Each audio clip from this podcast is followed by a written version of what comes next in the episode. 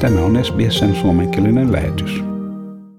Maanantaina Kamperan Capitol Hill oli vielä sinisen ja keltaisen valon vallassa, heijastaessa Ukrainan lippua solidaarisuuden osoituksena. Nyt pääministeri tarjosi vertauskuvaa enemmän Scott Morrison lisätessä merkittävästi sotilaallista tukea Ukrainalle. Hän sanoi, että vastaamme presidentti Zelenskiin lausuntoon, älkää antako minulle kyytiä, antakaa minulle ammuksia.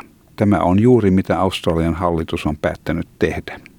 Tässä Scott Morrison. We will be answering the call um, from President Zelensky. President Zelensky said, Don't give me a ride, give me ammunition. And that's exactly what the Australian government has agreed to do. Hallitus on sitoutunut antamaan 70 miljoonaa dollaria sotilaallisiin tarvikkeisiin, joita toimitetaan Naton välityksellä. Tarvikkeisiin sisältyy ohjuksia ja ammoksia. Morrison sanoi, että näin tuemme heitä kotimaansa puolustuksessa. We're talking missiles, we're talking ammunition, we're talking supporting them in their defense of their own homeland in Ukraine. And we'll be doing that in partnership with NATO. Pääministeri ei kuitenkaan halunnut paljostaa hankkeen yksityiskohtia, koska hän ei halunnut kertoa venäläisille lähetyksen sisällöstä. I'm not going to go into the specifics of that because I don't plan to give the Russian government a heads up about what's coming their way, but I can assure them it's coming your way. Toiset 35 miljoonaa dollaria menee kansakunnan humanitaarisiin tarpeisiin, mukaan lukien elintarvikkeita ja suojaa niille, jotka ovat pakenemassa kriisialueelta.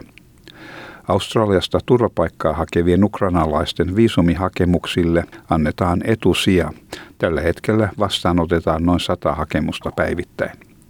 Siitä huolimatta, että kansainvälinen Ukrainalle osoitettu tuki vain suututtaa Putinin hallintoa entisestään, pääministeri ei säästellyt sanojaan.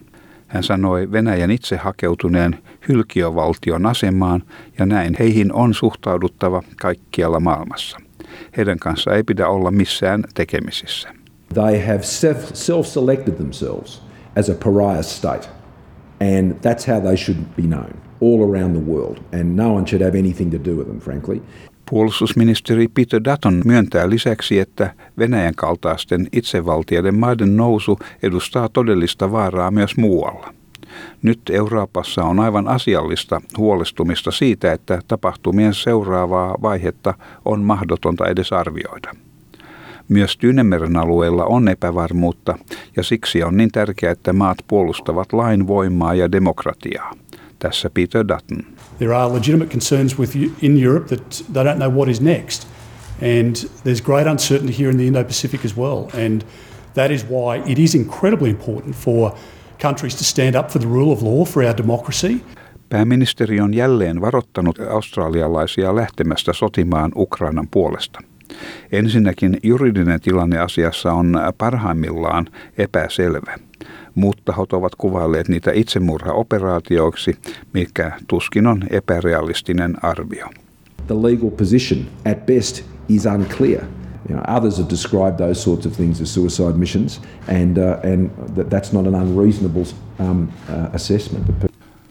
Ukrainan Australian diplomaattisen edustuston päällikkö Volodymyr Shalkivski sanoi, että maassa on juuri perustettu aivan uusi muukalaislegioona, mikä voi vastaanottaa ulkomaisia taistelijoita.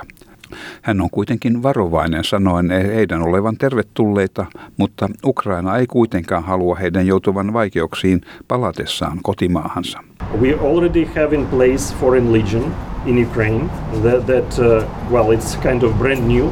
We would for sure we would welcome them, but we for sure would like to avoid situation when they help us and uh, get back and have troubles.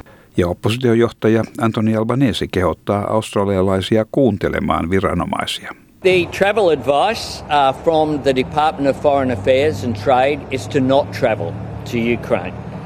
We'd urge everyone, as we always do, to heed that advice. Tämän jutun toimittivat SBS-uutisten Krishani Danji ja Shuba Krishnan. Tykkää, jaa ja ota kantaa. Seuraa SBSn suomenkielistä ohjelmaa Facebookissa.